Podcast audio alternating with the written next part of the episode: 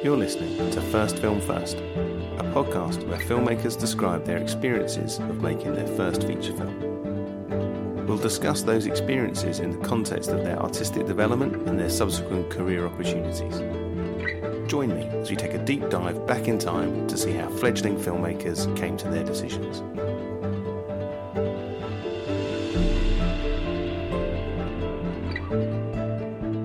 Welcome to episode four with Haris Zambarloukos, BSc, GSc, uh, cinematographer of such amazing projects Mr. In Between, Enduring Love, Venus, Sleuth, Death Defying Acts, Mamma Mia, The Other Man, Thor, Locke, Jack Ryan, Cinderella, Eye in the Sky, Denial, Murder on the Orient Express, Artemis Fowl, and the soon to be released Death on the Nile.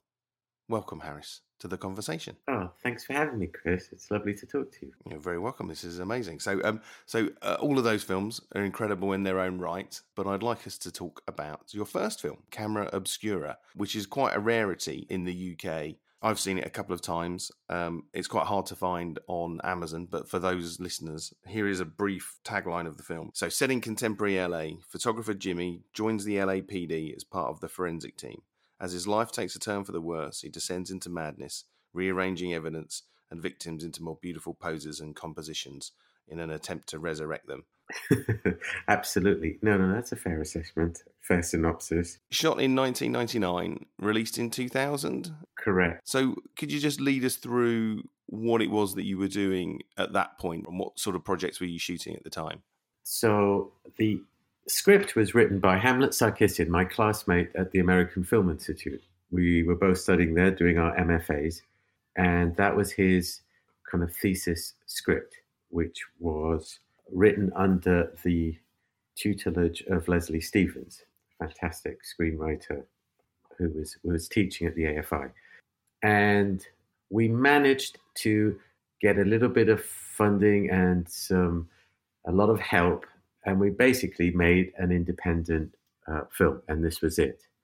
Um, it kind of was, uh, to some extent, a lot of Hamlet's past was really uh, growing up in the Soviet Union. His father was a dissident, and they knew a lot about police brutality over there. So, in a way, it is a fictional account of the feelings that he had towards uh, in a way, growing up in in a lot of violence, which there was a lot of violence in the Soviet Union at the time, um, and he kind of transposed those feelings into a, a film noir LA story. And we both were, in a way, as visitors, immigrants to Los Angeles, were in love with downtown Los Angeles and really wanted to make this almost photographic ode uh, to Los Angeles. And that's how the story came about. And the kind of concept for the film came about. Uh, had you made short films together while you were at the AFI? Yes, we'd made one short film together. Basically, the way AFI works is, uh, at least at the time, you made three cycle projects in the first year, and then you make a thesis film the second and third year. It takes over two years to kind of complete while you're still doing seminars and lectures, etc or you write a screenplay. I made a short film called First Daughter, and Hamlet uh, wrote two scripts, one of which was Camera Obscura.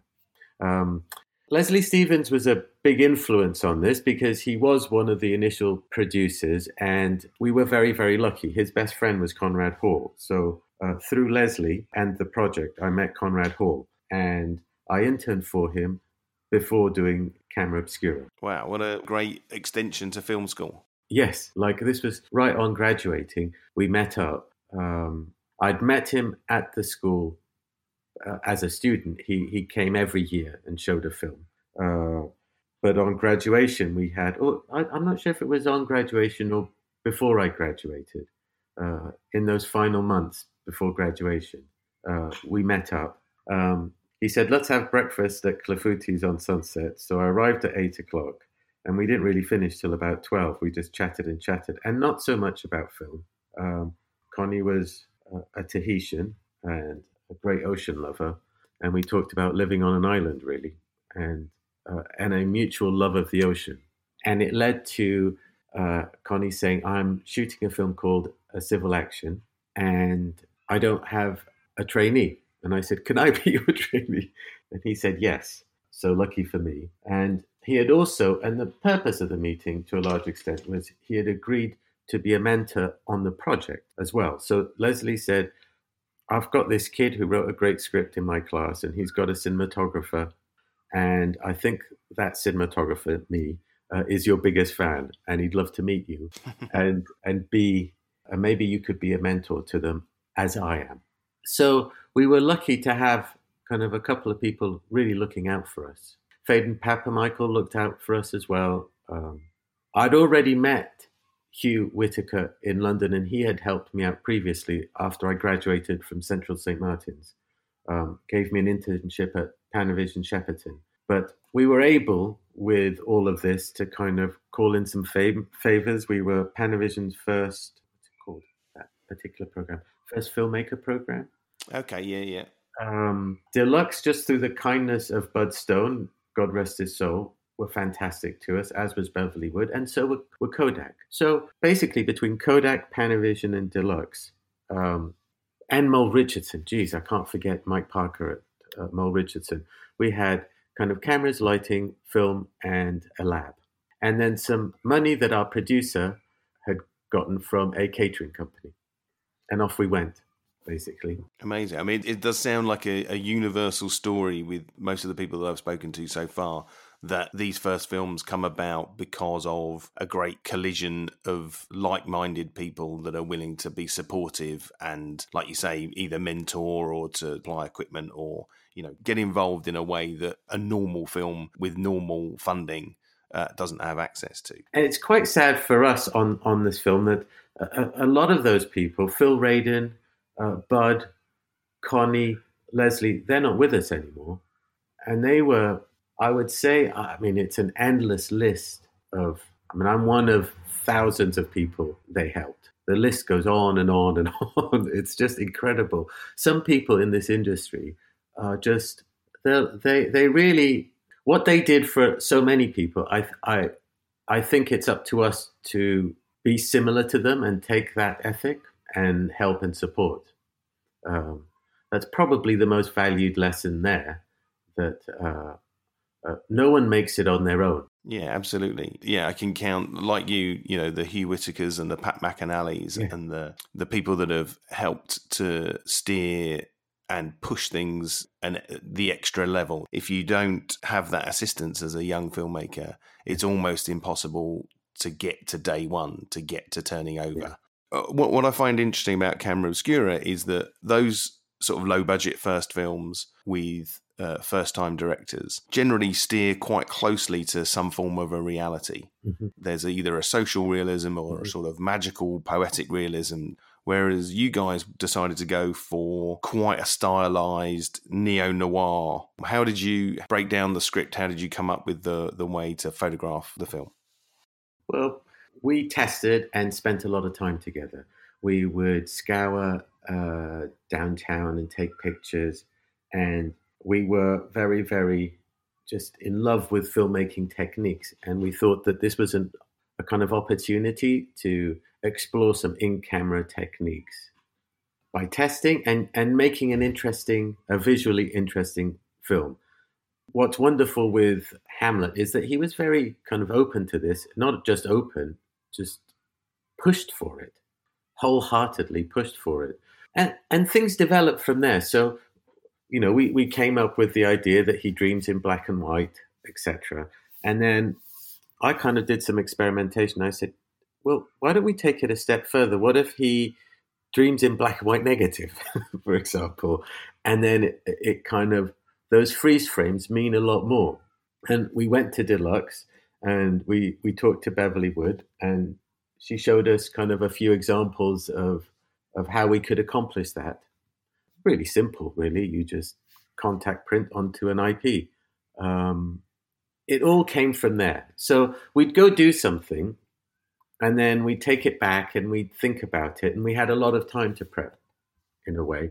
Um, also, there was a stills laboratory in Los Angeles called RGB. And what they did is they would spool off motion picture film onto 35 millimeter stills film and they had a, a lab process. And they would then make a print of it that would be your slide. So that would be the equivalent of going into a projector room and seeing, you know, what, you know, say 93 uh, looks like printed onto normal Kodak stock print stock. Okay, so you could literally print a single frame. So you could take an image on a Leica or Oh, a um, Nikon or whatever and, and, and have it printed. and then have it printed as a slide, which was absolutely what you would get if you uh, shot the next day on a motion picture camera. And we compiled thousands of these photos. And when we then edited them down to what we thought was kind of our film in almost a storyboard fashion, we even had the negative. We took that those stills negatives and uh, took them into deluxe and our and and we we analyzed them. We actually thought, well, what would our printer lights be? So we were really methodical, Chris. I mean, this is this is so far be, before anything digital.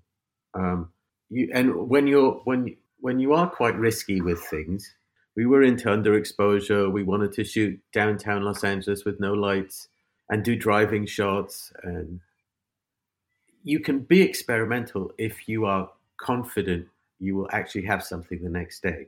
And the only way that you can do that is by testing. And that kind of that's that kind of that kind of practice is almost like a musician practicing and practicing so that they can uh, uh, improvise on stage when they have to.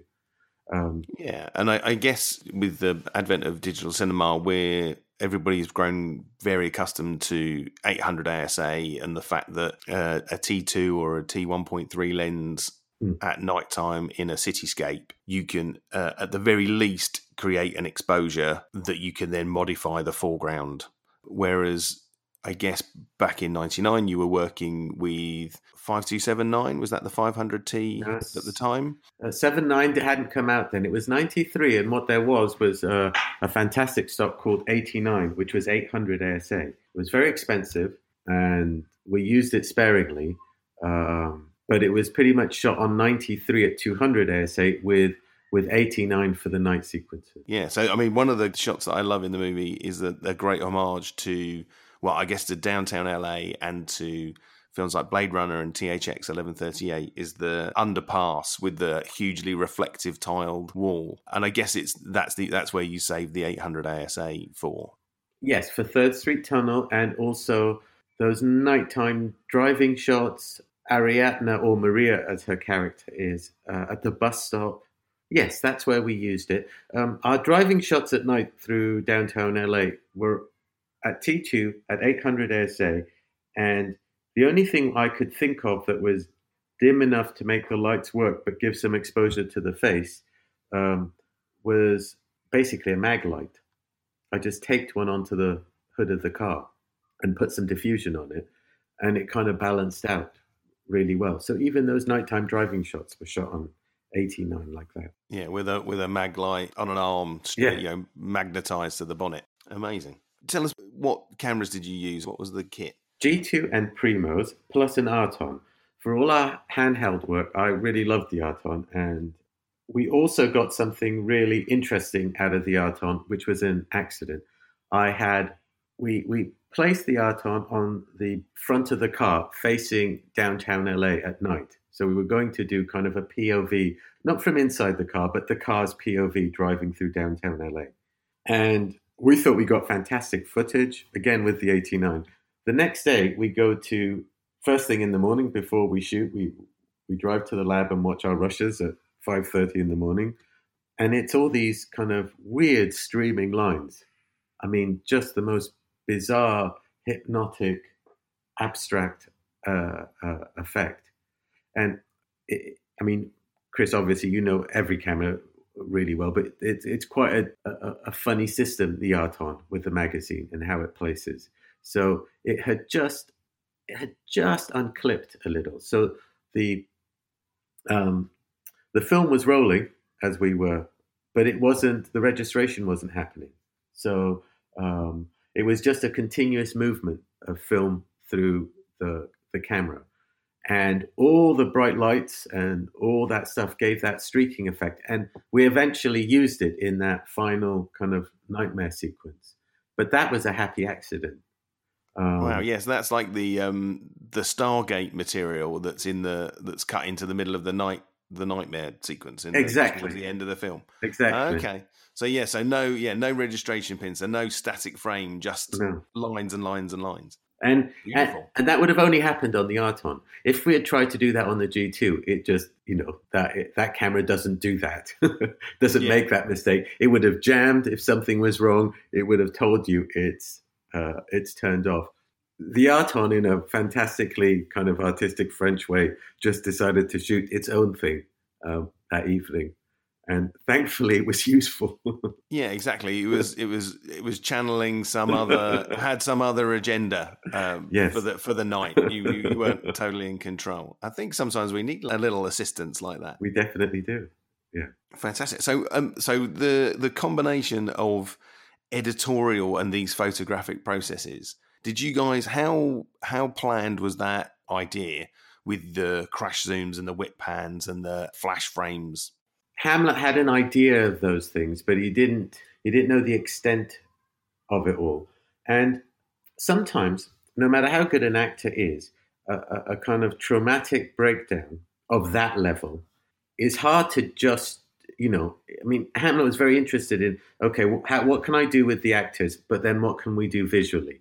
So he was just open to all of that. He, when he before he went to AFI at the Leningrad Film School, he had studied with a editorial master called Peleshian, and Peleshian had a very very different approach to editing. He believed in the montage of distance that you take uh, two images and you don't put them close together like Eisenstein does. You you take them as far apart as you can, and then it's what you make of the edit in between that draws the audience to really want to see that final image. So he had that in mind, and he always talked about Peleshian. So it was we, we shot for it, but we never really knew what we were. And he had done some of that in his short films, but we never knew to what extent until we got our footage. Yeah, I guess, like you say, it's very hard when a character, like a Natalie Portman in Black Swan, when a character is undergoing a nervous breakdown, cinema's ability to fragment time and to jump from one thought to another thought in an instant is something that can be done visually that no actor can really portray. So I guess you were trying to find that balance between performance and storytelling. Yes, and uh, uh, you know, you take someone like Antonioni, and he would usually do it just by the actor. You take someone like Fellini, and he he would definitely go off and do a little film mind trip for you, and that was very inspiring to us. And we also realized that we needed more things once we were going that way. So we needed to find an inexpensive way of kind of going back to those crime scenes, which we had very limited time to shoot. So I just devised ways of rephotographing the stills we took for those montage sequences and make it feel like it's through the camera. So literally, I got a macro lens and shot through the rangefinder of a Leica, but with the stills of the crime scenes focused through the lens or through the rangefinder. Okay, yeah, to give you that idea of optics being in between you and the image. And also, if if you're on an extremely low budget film like we were, doing that with the actors on the set and futzing around with macro photography, you just don't have the time. So I kind of figured out that we could do that with the stills afterwards, and it would just be me and three people in a in a room at Panavision, for example, or at Mole. I think we actually did it at Mole Richardson, and that just opened up the film in a in a completely in a much bigger way. And, and they were very rudimentary in camera VFX, but they allowed us to shoot the drama at the on on location and with our actors, and to have some time to do this visual stuff uh, much more cheaply and much quicker and on our own afterwards. Yeah, exactly. Like you say, trying to do that with actors waiting around, it's it's a question of which do you sacrifice? Do you sacrifice the performances of the actors and the amount of material that you get to shoot with those guys, or do you sacrifice the visuals? And you found a way to keep hold of both. So, what was the what was the schedule of the film?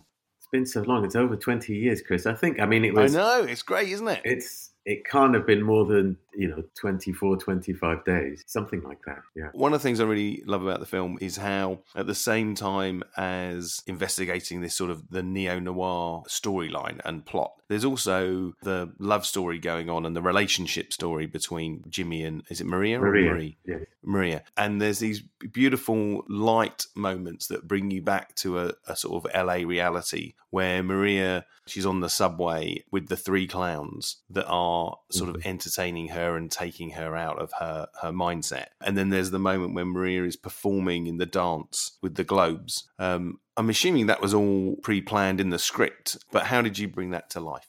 again you you choose your your kind of where you can spend some money at the time the idea of remote leds uh, was so new um, so basically I, there was a choreography to this and i said to hamlet what if we just get you know we'll never get stage lighting and uh, all that stuff but what if we just spend our money on making this glowing ball. And she just does a choreography with something like that and then goes into a, a kind of cutout backlit sun. And that's what we did chris. Like this company had battery operated remote control leds 22 years ago. And they were the first of that kind. And they made this prop for us. And and that's really that ended up being the budget for that sequence the lighting budget for that sequence I think there was a, a, a, back. We drew it up. We had our stage plan. There was a choreographer, um, and um, but we staged it around that. We obviously knew what music we were going to choreograph it to, but we staged it around pretty much this concept. My God, that fantastic clown, uh, Mexican clown company. Uh, they were friends of Hamlet.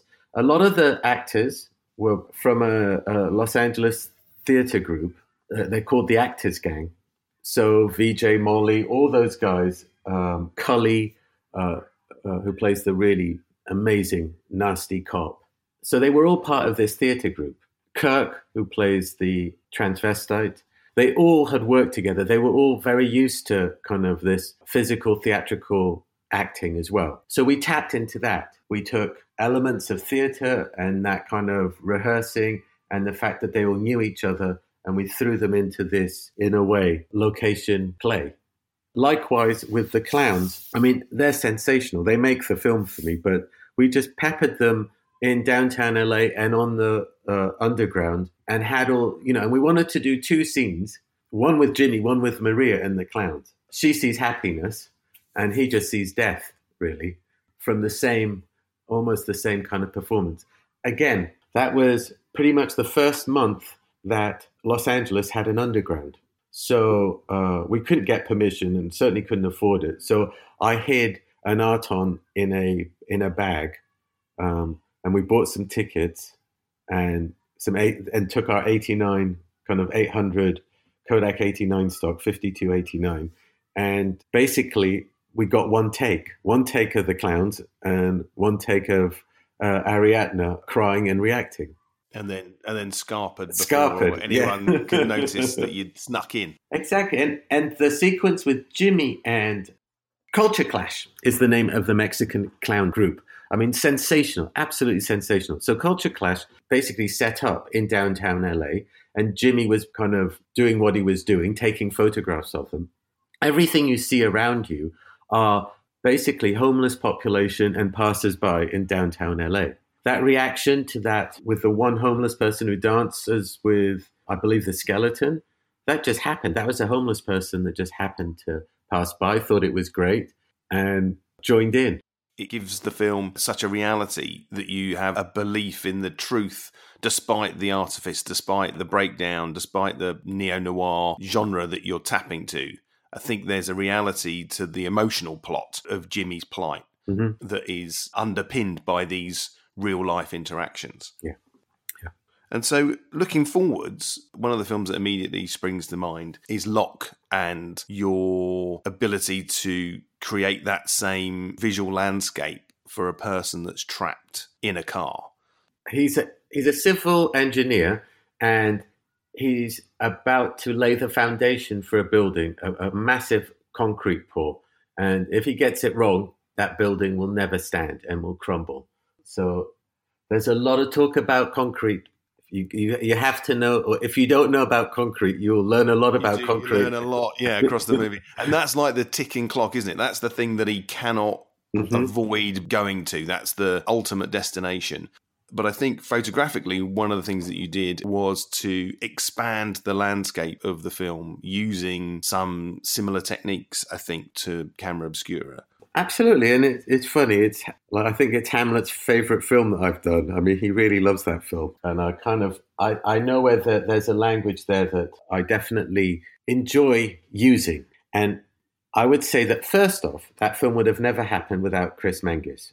Uh, so Chris shot a film for the director Steve and writer called Hummingbird, and again, digital cameras had just come out, and Chris did a, a test for Steve on a motorway at night using an Alexa and available light. And Steve thought it was fantastic. And literally in two weeks, he wrote a, a, a script based on one person in a car driving at night. So I don't think it's interesting. What's interesting about that is how a, a cinematographer showed a technique to a director and it inspired him to write this amazing script. You know, there's a lot of things like that. I think I believe that happen that we never hear about as to how films come about. Chris ultimately couldn't couldn't do the film, and I am hundred percent sure he would have done a much much better job than I did. But I thought I would take something to the table with it. I loved the script when I read it, and I started thinking, well, how can you do what we were talking about earlier, Chris? How can you be on a face but show what they're seeing. And kind of thought of it almost like he's in a spaceship, like you're this world around him is always present. And that, that really gives you a sense of time passing. And it what it does is it just it's almost like a, a visual refresher all the time. There's always something in the image that's moving and changing. And the problem with uh, most car shoots is if you frame up for the reflections at night, you're not in the best position to photograph the face and do the portraiture.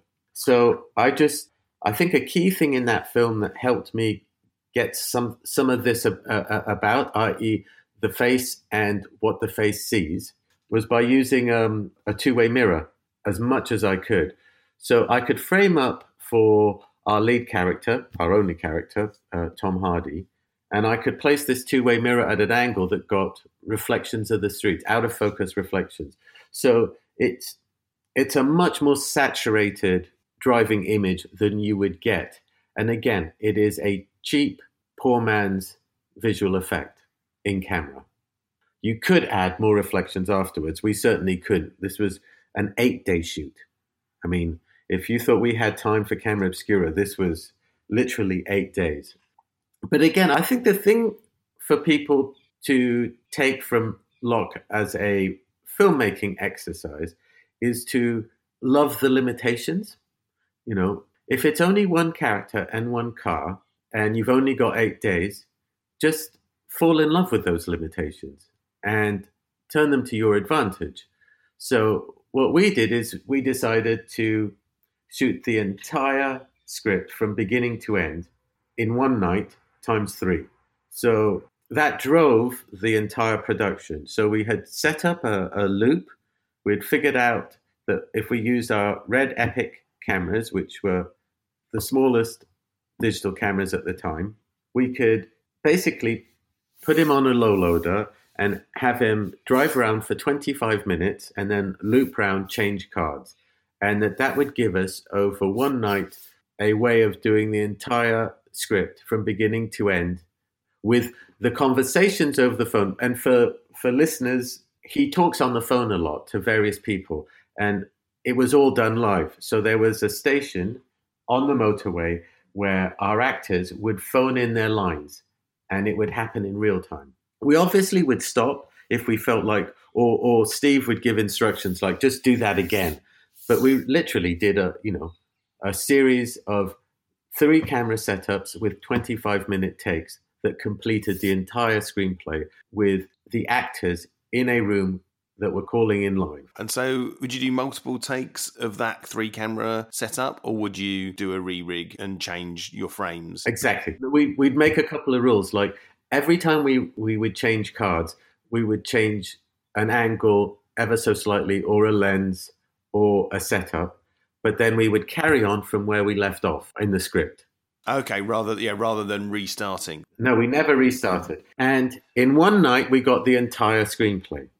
And then we repeated that exercise three times. So we got three, basically, we got three takes of the whole script. And then for the other days, did you do like a pickup scenario Yes. where you'd pick up particular lines or a particular frame that you wanted that was that you didn't want to run for, you know, 90 minutes? Well, we did one night of him getting into the car and setting off from the building site. So he's leaving the building site, going home, and then he's got to get back in the morning. But something happens that he has to deal with over the phone, and hence the series of phone calls. So one night was spent at the building site, getting him in the car and away from the building site and on his journey. That makes for f- uh, four nights.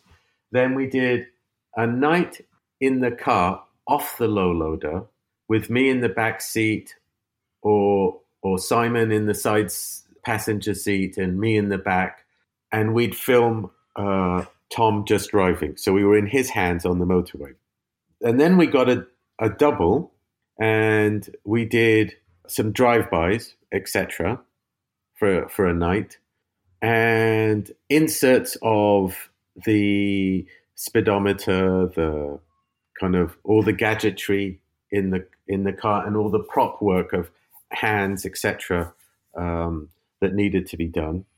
Um, and then I think we did um, a kind of a very rudimentary car to car shoot as well with a double, and that that's it. But really, with Tom, I think I think we had only five nights really and then three extra nights that we did doubles and inserty stuff and car on the motorway. Yeah, I mean, it's amazing. So, about 97% of the film is the three days Yes, of performance work that you did. of which most of was one day. Wow, because of performance. I think Tom's first day performance was by far the best. His his kind of gut reaction the first day was the most accurate, and that's what you see. And again, uh, so on top of having to put three cameras in there, plus all this reflective glass, and do it quickly, to do all that kind of uh, uh, performance and be accurate with the words, because Steve wrote a brilliant screenplay. I mean, we had to put auto cue in there, so so Tom was reading most of those lines. So where do you put them, and how do you make it look realistic? so that his eyes glance really well. I mean, we really had to. That's what I mean by the limitations. It was like the the space. If you think a car is small, by the time you do all these things we're talking about, it gets much much smaller. Yeah, I mean, I'm, I was surprised there was room to put Tom in the car. Um, going back to Camera Obscura, can you remember any of the advice that Conrad Hall was giving you at the time? How did that work? Um, I have to say that most of what I learned was just watching him on civil action. He visited set a couple of times when we shot, and uh, we talked a lot about how to. He was very much into uh, subtlety and atmospherics in in terms of any kind of faint feeling that the victims might be alive. You know, he was uh, he really would err on the more cautious, subtle for that. But in watching him for a whole film and having that amazing opportunity, I think having finished film school, then you spend pretty much six months on a film set with someone like that, and then go off to make your first film. It, it just it's by osmosis in a way. Um, you can't nail it on one day because it wasn't one conversation. It was going in every day. And again, as an intern, I had a lot. I did have camera responsibilities, but my main responsibility was to look after him and watch him. So I did do lighting plots and diagrams, but mainly because by writing things down, um, I think you memorize them better and they soak in, or you not memorize them, but you analyze them. Sorry, that's the better word. You analyze them better. Um, I never looked at my kind of files and files of diagrams ever again, and I don't even know if I have them. I, I wouldn't know where they are. But the very act of putting pencil to paper while watching someone work makes it a more meditative, more thoughtful process. You can also start to contemplate what is the reason for the balance. Exactly. And especially with Conrad, he's a very instinctual. He doesn't pre-light. He doesn't storyboard. Uh, he was a, a very instinctual cinematographer. And the gaffer would play a fantastic game with me, saying, you know, he'd be like, "Guess what we're going to do next." That was the, you know, a fantastic crew that were very supportive of me there. But it was always an exercise in a way, a mental exercise. And Connie's reasoning was never, was never ever as simple as a light through a window. I mean, it never ever was. And you never really knew what was going on in his head. He'd just start riffing basically, um, and you'd have this scene. You walk in and it's a courtroom, and you think it's going to be kind of um, functional lighting, and all of a sudden it's it's like a church. You know, it's quite uncanny how he did that, and I don't think anyone does it that way. Every time I um, photograph anybody standing near a window when it's raining, which happens quite a lot in cinema. I guess that the kind of the pathetic fallacy scenario. But I'm reminded of in Cold Blood when he used a very small lamp like a pepper or maybe it was a 1K and you see the shadow of a raindrop fall from the corner of his eye despite the fact that the killer is about to be captured and shows no sign of remorse, there is a visual representation of remorse at that exact moment. And every time I am in that position, I think of Connie and I feel blessed. No, he's he was fantastic with that. And one of the things he used a lot, which uh, uh and that's definitely something I learnt from him, is how much he used the on-set painter and how much he used SFX. They literally followed him around all the time. I mean, he would paint in shadows if he wanted a shadow and he couldn't get it. He would take down uh, a floor by a, you know, that had a carpet by a stop because he'd tell them to spray a teeny bit of water on the carpet. It would take it down a stop. I mean, old school tricks that you just, you'd never, you would never ever, you'd never learn that in film school. It's just, you know, he always used the same on-set painter, um, and literally had a van of things just for Connie. And again, this is pre uh, DIs. You couldn't shade, you know, a bright wall or something you didn't like. You couldn't create a power window or a matte or anything like that. You did everything in camera. And he used SFX in a similar way. So all that fantastic rain was just, it wasn't, he was very much involved with SFX. How did that rain work on the window? How much wind was used? Where was it placed? he loved peppers, by the way, and he would overbulb them. So he'd, he'd double up the bulb. If it was a 150 pepper, he'd put a 300 watt bulb in. Wow. So for anyone that's not held a pepper, they are like trying to pick up a small sun when you're trying to operate them in the lighting department. So yeah, so a 300 watt in a in a pepper would make it melt the gloves of any of any uh, spark or, or gaffer that wanted to put their hands on it. Yeah. So one of my favorite Conrad Hall films is Searching for Bobby Fischer mm. which is just such a beautiful piece of work. And for me, exemplified magical realism. I feel like Allen Daviau's work with Steven Spielberg stands on the shoulders of, of Conrad Hall's work. Completely and utterly. And that, and I think he definitely wanted you to you know, he was what you might call a method cinematographer. He definitely wanted you to feel what you should be feeling through the images. Also, method in a way that was unique to every project. Yeah. You know, you, you can't watch In Cold Blood and Tequila Sunrise and think these are photographed by the same person. He rarely had many script notes in his script. He, he always said that uh, he did his best thinking in the car and he liked driving fast. But he would just think about things uh, as he drove to and from work. And that the car was his place where he would basically just mull things over his head, through his head, and then and then come to set. You know, he obviously knew a script inside out and would just think about things rather than put them down on paper, use uh, extensive stills or paintings, etc. And then he definitely would test beforehand. So he would gather his thoughts, do some tests, figure out his exposure. He pretty much lit to a particular uh, foot candle reading an f stop by eye. So he would just figure that out in testing, what looked right to him, and that's how he would go through a film. That's seriously impressive technique. Uh, Locke and Camera Obscura are uh, very particular examples of your work, but you're also known for doing huge movies on, you know, 65 millimeter, um, Death on the Nile, and and Murder on the Orient Express. How did you find that transition from the smaller films like Camera Obscura, Enduring Love, through Sleuth onto the bigger projects? Well, you know, it's always incremental. Um, did it cautiously and step by step. My first studio film was Mamma Mia. I think that was my eighth film, I, I recall. And I guess if you are employed for a film, they've seen your previous work and there's something there that they like. So I, I believe that's something you have to bring to the to the table, a kind of enthusiasm as well. But in all honesty, Chris, I just took every film step by step and tried to get the best crew always. You know, you're only as good as your crew.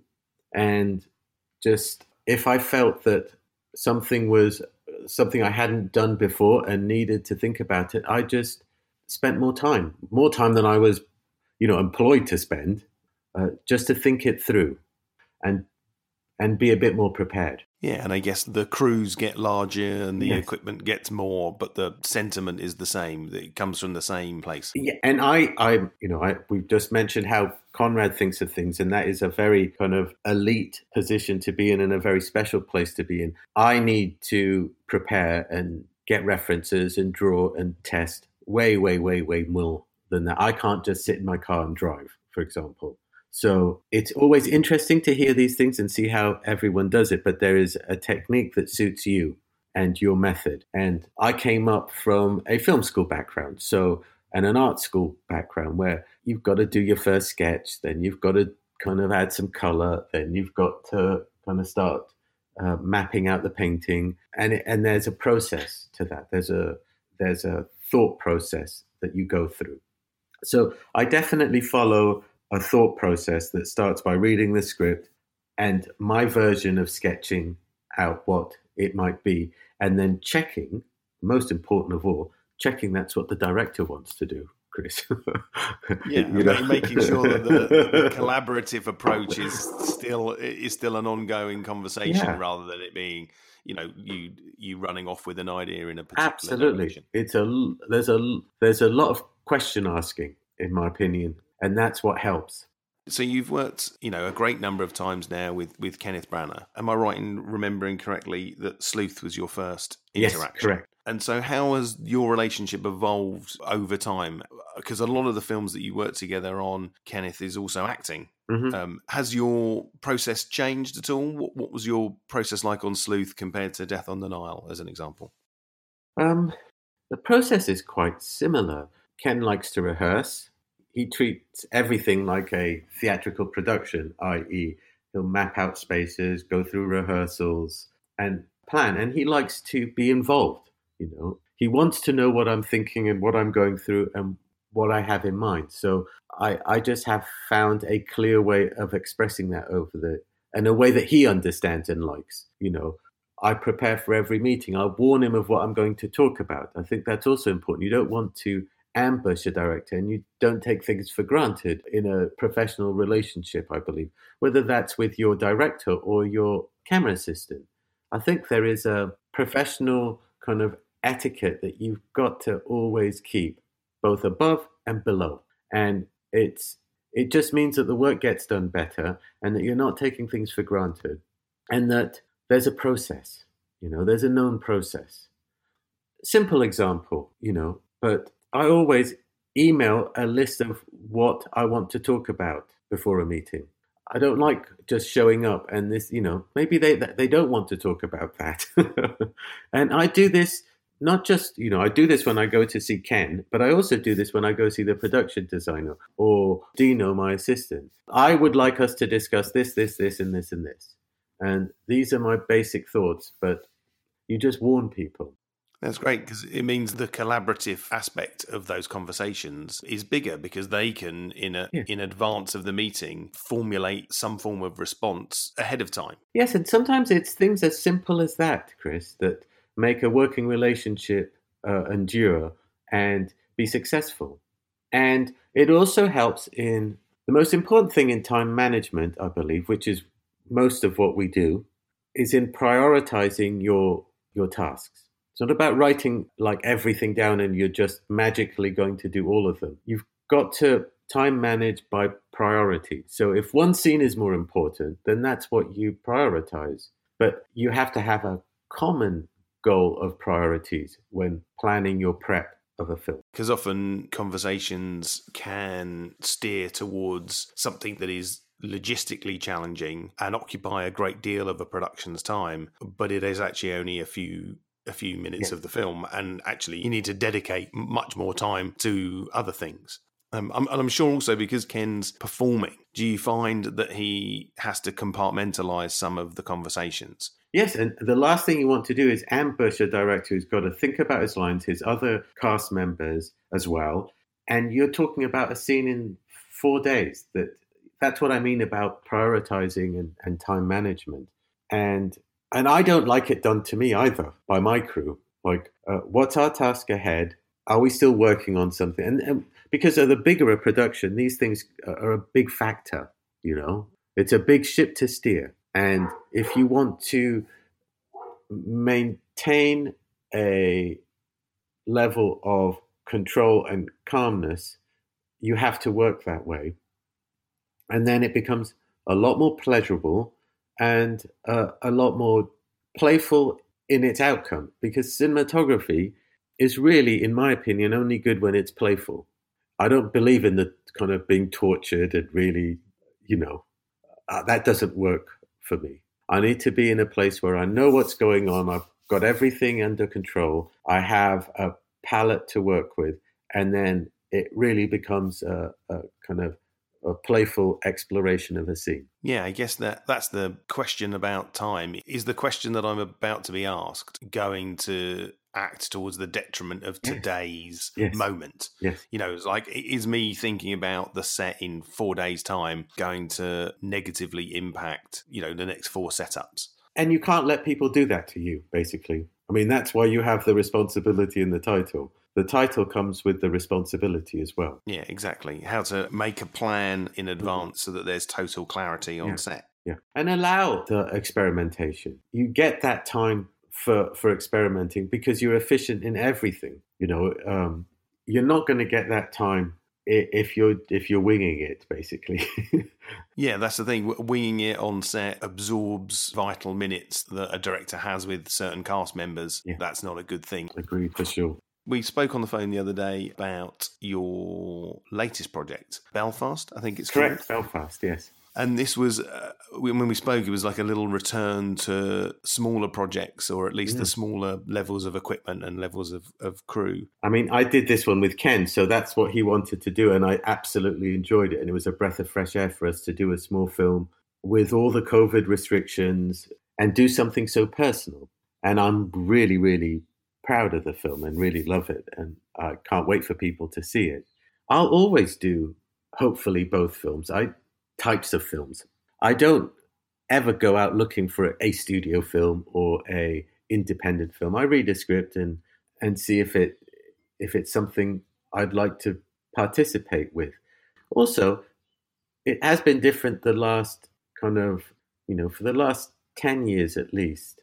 Ken has had interesting projects that I've always wanted to be part of.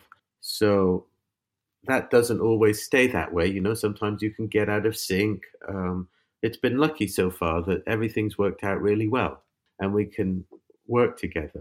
But for whatever reasons, you never know how how long that will last. And in a way, that was my. I, I chose to make a film with Ken over other films, and that was a decision I've really enjoyed, and I've really liked the outcome of. But um, you know, nothing's. You can't take anything for granted, Chris, and you can never know what what kind of film will be offered, uh, whether you work with the same person or not filmmaking is in, in that respect, is out of a cinematographer's control. You know, we can make choices, but we can certainly not guide our storytelling career because we're not the authors of the stories. Yeah, we can jump on board and Yeah. go on adventures. You say yes to a project and you you know, grab onto it and go whichever way the roller coaster is taking you this time. Yeah. Yeah. So, with a, a mind to Conrad Hall and giving something back to younger generations, if you were to have a conversation 20 years ago with your young self, what advice would you give that person? How would you mentor yourself? Oh boy. Um, I think I think what took me a while to maybe see is that, and I think this is something that I see young people, myself included back then, is being over obsessed with filmmaking. It becomes an all consuming thing that can be detrimental to your personal life and it is it's so rare that you actually achieve what you wanted to achieve and so difficult that it can have a personal impact. I think when I, in a way, stopped uh, obsessing over it, my work got better and I chose better and chose for the right reasons. So it's a hard thing to pinpoint, isn't it, Chris? Kind of why we do this. But the question I think we all need to ask is why we're doing this. And kind of the way I always saw this is what service can you give to an audience and to the filmmaking? How can you be useful? And, and what's your place? And once you find that, you, I think you end up just being happier and more I don't know, something happens to the way you do stuff and you just do it better, for lack of a better word. Does that make sense? It makes perfect sense. I mean, I definitely feel like you have found your place. You have found the way that you can service a script and service the visual nuance of a movie. And I thank you for all of those films that you've given us. I also thank you for the support you gave me when I was starting out and, um, you know, rudderless and obsessive. Um, I'm sure we have many similar traits in our in our twenties. But I think you're right. I think balancing the obsession with an obsession of life at the same time allows you to be a much stronger conduit to the audience to channel the visuals into an emotional response. You're absolutely right, Chris. And we did have so much fun. I mean, I, I couldn't have done half those films without you. Uh, and there's, for those that don't know, Chris worked at Panavision as a camera technician. And what was wonderful about that for someone like me is I could go in there and say, Oh, how do you do this? And Chris would just like bring something out of a box or hid it in the back of a warehouse um, and bring it to life. And you'd also shoot stuff and shoot tests. I mean, it was, those were fun times, Chris. I think you helped me out more than I helped you, my friend. No, no. I mean, that was my that was my film school. Hmm. I mean, I, I you know I wasn't I wasn't lucky enough to go to, to film school and to study it, you know, firsthand. But I feel like I got a second-hand education from the likes of yourself and Seamus McGarvey and you know a huge number of cinematographers that came through the door.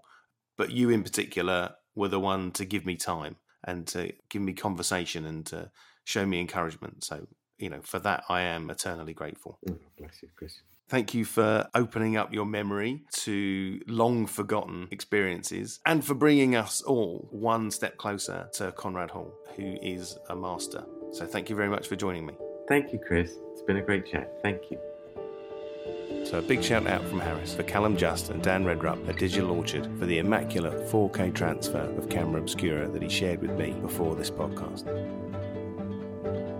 So, please like or subscribe or any other thing you'd like to do with the podcast. But most importantly, join me next time in episode 105 with cinematographer Ben Fordesman. Thanks again.